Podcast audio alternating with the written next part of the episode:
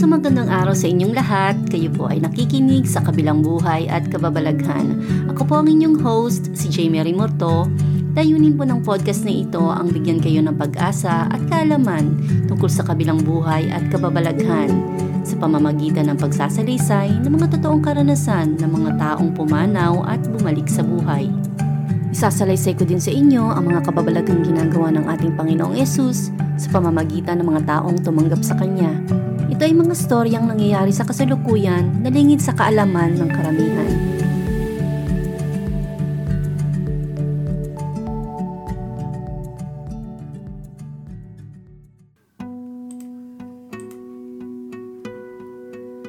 Magandang araw mga kapatid, malugod ko po kayong binabati sa ating show na sa kabilang buhay at kababalaghan.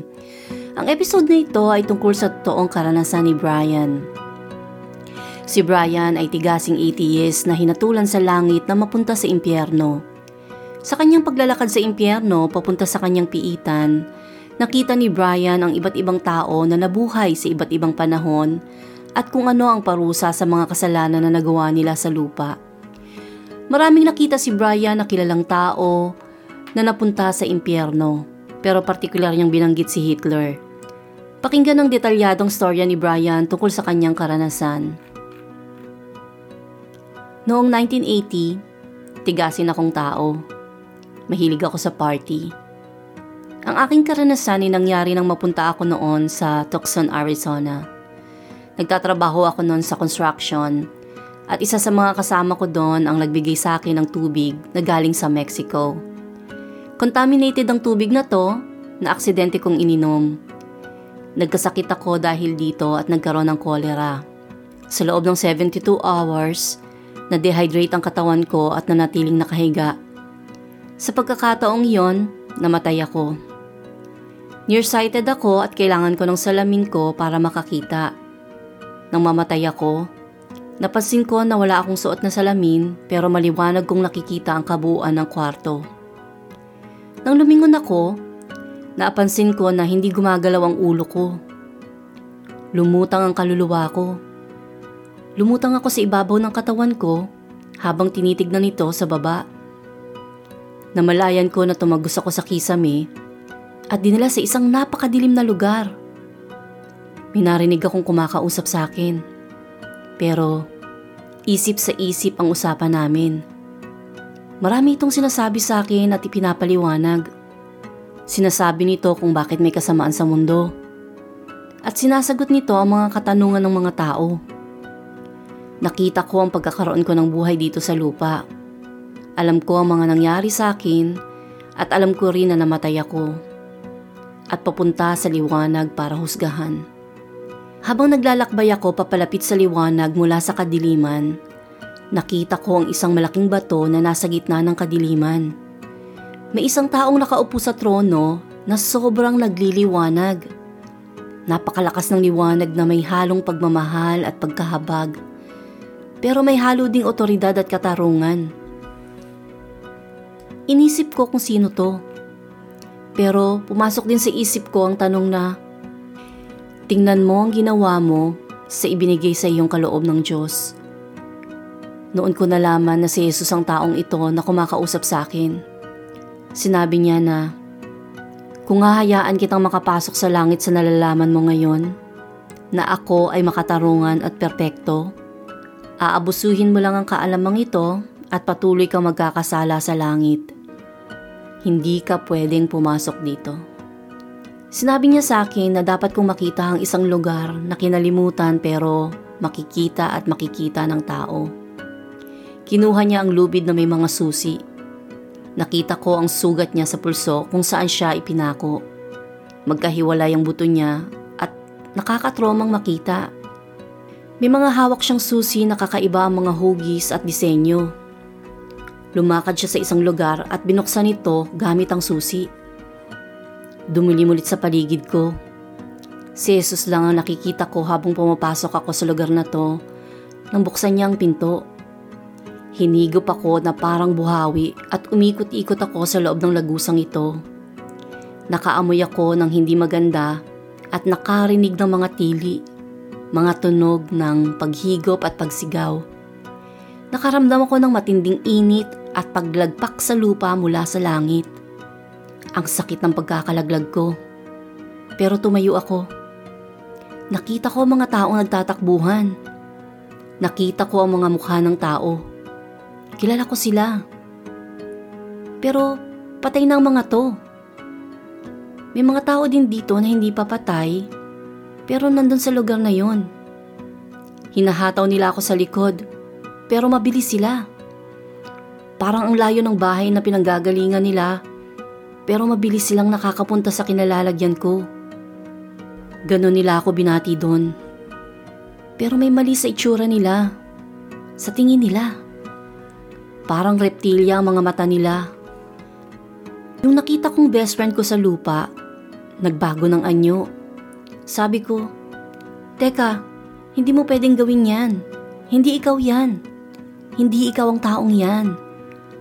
Nang sabihin ko yun, nagbago ang itsura ng mga mukha ng tao sa paligid ko. Naging napakapangit nilang mga nilalang. Sa lahat ng nakita ko, para silang mga nabubulok na gulay, mababaho, tabi-tabingi, balubaluktot, at mababahong nilalang. Sinunggaban nila ako. May isang sumunggab sa dibdib ko. May isang sumunggab sa mga hita ko at pinupunit nila ako ng pira-piraso. Lumapit sa akin yung nilalang na nagpapanggap na best friend ko Nagmistula itong dinosaur at reptilya. Sumisitsit ito at dumudura sa akin. Kinakausap ako nito sa lingwaheng hindi ko maintindihan. Parang baluktot na Ingles. Parang sinasabi nito na sundan ko siya. Umusad kami ng mga ilang hakbang pero biglang bigla ay nasa dulo na kami kaagad nang abot ng mga tanaw. Hindi makabuluhan ang mga pangyayari sa isip ko. Hindi siya makapunta sa lugar na pinagdalhan sa akin. Malaki ang lugar na to. Hindi ko maintindihan kung ano to. Inilagay ng nilalang na to ang kamay niya sa lugar na to at binutas. Bumukas ito sa isang daan. Hinikayat niya akong sumunod at ginawa ko ang ginawa niya. Namalayan ko ang sarili ko sa isang malaki at maalikabok na daanan. Doon ko napansin na galing ako sa isang kulungan na parang cube. Mga 10 by 10 o 14 by 14 yung sukat ng cube. May cube na katabi to at cube sa taas nito. Para tong kuweba. May anim sa bubong at sa gilid ay may mga taong nakakulong sa cube nila. May mga cube na bakante. May mga taong tulad ko na naghihintay at nagmamasid sa paligid. May mga taong mistulang ipinamumuhay ulit ang mga nangyari sa buhay nila ng paulit-ulit. Pero hindi magandang pangyayari ang mga nakikita nila para itong bangungot. Habang naglalakad kami, napansin ko na napakalaki ng impyerno at marami itong parte. Hindi ko ito nakita pero nakita ko ang lugar ng piitan habang sinusundan ko ang demonyong nagpasunod sa akin sa gitna ng daan. Habang naglalakad kami sa kalagitnaan ng daan, nakita ko ang mga demonyong pumapasok sa iba't ibang cube para pahirapan ng mga tao. Minsan, nakikita sila ng mga tao bilang mga tao noong nabubuhay pa sila. Minsan, bilang demonyo nagpapahirap sa kanila. Kung ano ang mas bangungot sa kanila, iyon ang nakikita nila. Nakita ko ang isang tao sa cube. Nakita ko ang imahe na mistulang lumang barko. Dating kapitan ng barko ang taong ito at kasiyahan niya na maging salbay sa mga tauhan niya. Yun din ang ginagawa sa kanya ng mga demonyo dito. May isang nilalang na nasa cube noong una. Mataas ito, bilugan ng muka at kulay violet. Magandang pagka-violet pero kahindik-hindik din tingnan. Umiikot ang ulo niya. Nakakabighani, nakakatukso. Trabaho nitong taniman ng pag-iisip mo ng mga pag-iisip na laban sa Diyos, gaya ng, kung mabuti ang Diyos, bakit niya hinahayaan ng mga taong magdusa ng ganito? Sinusubukan ako nitong kumbisihin na sumpain ng Diyos. Hindi ko alam kung sino itong demonyong to pero alam kong mataas ang katungkulan niya sa impyerno. O baka siya si Satanas dahil may otoridad siya sa mga demonyong nandoon. May isang babaeng galing sa puyo ang ibinagsak sa impyerno. Namatay siya sa car accident. Sa kanyang cube, may nakikita siyang ilusyon. Nakikita niya ang lola niya sa bukid. Gustong gusto niya sa bukid na to. Kamamatay lang din ang lola niya, sabi nito. Apo ko, nandito ka sa langit. Akala niya nasa langit siya at sinasalubong ng lola niya doon. Ang hindi niya alam, Demonyo yung nagpapanggap na lola niya. May masamang ugali ang babaeng ito. Siya ang nagdedesisyon sa buhay ng mga anak niya. Kapag hindi sila sumusunod sa kanya, binubugbog niya sila o pinagsasalitaan ng masasakit na salita. O tinatanggihan, natuklasan niyang wala siya sa langit nang sunggaban siya ng demonyo. Habang patuloy kami sa paglalakad, nakita ko ang ibang piitan. May mga tao nakakulong sa mainit na apoy. Buo pa rin ang mga balat nila pero nasusunog sila. May nakita din akong lalaki. Naglalaro siya ng pool. Serial killer siya ng mga bata noong 1940s. Naglalaro siya ng pool bago siya parusahan ng mga demonyo. Akala niya binigyan siya ng mga demonyo ng break pero bigla na lang siyang pahihirapan. At susunggaban ng mga tao sa paligid niya. Pilit nila siyang pinupunit. Biglang bigla ay may nakita akong isang malaking demonyo. Para itong isang malaking ahas. Bigla siya nitong nilamon at nilunok. Nagreklamo ang maliliit na demonyo. At hiniluwa siya ng buo tulad ng dati. Alam kong kakaiba ang mga pangyayari pero iyon ang nangyari. Matapos nito ay nilusob siya ng maliliit na demonyo na may isa hanggang tatlong talampakan ng taas. Wala siyang kalakas-lakas na labanan ng mga to. Binubugbog siya at kinakalmot ng mga to. Wala siyang pahinga. Lahat ng ginagawa niya ay ibinabalik sa kanya. May isang cube akong nakita. May babae dito na nakasuot ng maganda at magarbong damit. Isa siyang puta sa templo noong 69 AD at ang presyo niya ay ang pag-aalay ng anak na lalaki sa isang estatwa Nasusunog sa mga sanggol na to. Ito ang relihiyon nila noon. Nakita ko siyang pinaparusahan ng parang mga maliliit na sanggol na anak niya at anak ng iba. Nilalait siya ng mga to, sinusuntok, ginagapangan, pinupunit at naririnig ko siyang sumisigaw. Lumakad ako papalayo dito. At nakita ko naman ang isang babae na mangkukulam. Ilang daang taon na siyang patay Nakita ko siya sa loob ng kabaong. Kinakalmot niya ang kabaong at nagpupumilit na makalabas dito. Nang makalabas siya sa kabaong, sinunggaban siya ng mga demonyo. Umalis ako at nakarating sa kabilang cube. Sa linyang ito may isang babae. Para sa kanya, ang tinatawag niyang Mother Earth ang makakasalba sa kanya. Kaya sinamba niya ang mga puno, ang mga bato, at dahil ito ang relihiyon at paniniwala niya, nagsasayaw siya sa paligid ng apoy kasama ang mga taong akala niya ay mga karelihiyon niya. Pero mga demonyo to. Isinusumbat sa kanya ng mga demonyo ang mga ginawa niya. Dumampot ng bato ang mga demonyo at sinabi sa kanya na, Akala mo ba maisasalba ka ng mga batong to? Ito, kainin mo. Ibinuka ng mga demonyang bibig niya at hinila ang dila niya. Sinabi nila, At dahil masama ka ding magsalita, iyan ang bagay sa iyo. Walang batong makakasalba sa iyo. Walang makakasalba sa iyo. Pagkatapos nito, ay binalatan siya ng mga demonyo ng mabagal at ginutay-gutay ang kanyang kalamnan hanggang sa umabot sa buto. Kapag nakakarating sila sa buto, ay binabali nila ito Ramdam ng babaeng ito ang lahat ng ginagawa sa kanya. Pero babalik din lahat ang laman niya at ibang pangyayari naman ang magaganap sa kanya. Lahat ng malulupit na tao sa lupa ay nandito. Ayaw kong banggitin ang mga pangalan nila pero isang tao na kilala ng lahat ang babanggitin ko. Si Adolf Hitler. Nakaupo siya sa loob ng bukas na cube. Nagliliyab sa apoy ang cube na to. Hindi nasusunog ang balat niya pero nabubulok to. Nararamdaman niya ang lahat ng sakit na para siyang nasa oven. Gaya ng mga nasa concentration camp. Lahat ng pagpapahirap na ginawa sa mga tao sa concentration camp ay bumabalik sa kanya. Makikita sa mga mata niya ang galit, ang mabangis na galit. Dahil sa sobrang init ay nalulusaw ang kanyang mga kalamnan at nagiging abo ang kanyang mga buto. Pero pagkatapos nito ay bumabalik ulit siya ng buo. At paulit-ulit na nangyayari ang pagpapahirap sa kanya. Nagpatuloy kami sa paglalakad sa isang banda ng impyerno. May isang cube dito na may dentist chair sa loob.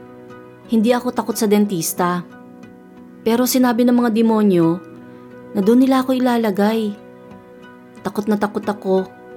Sa takot ko, wala akong masabi kung hindi, Jesus Christ, Jesus Christ, Jesus Christ.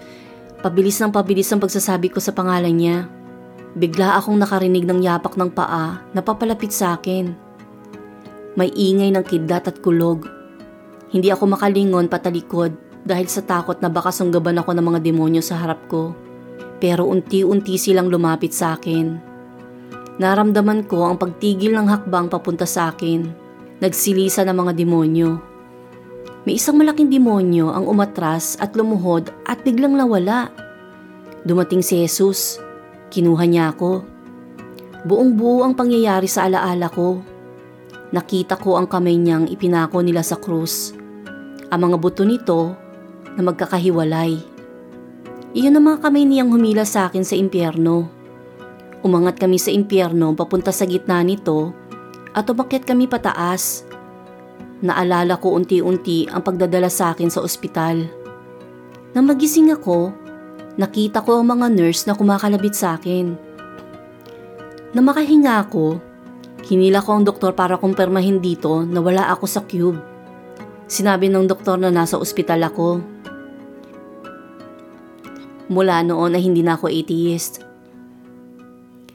Alam ko na may Diyos, may langit at may impyerno.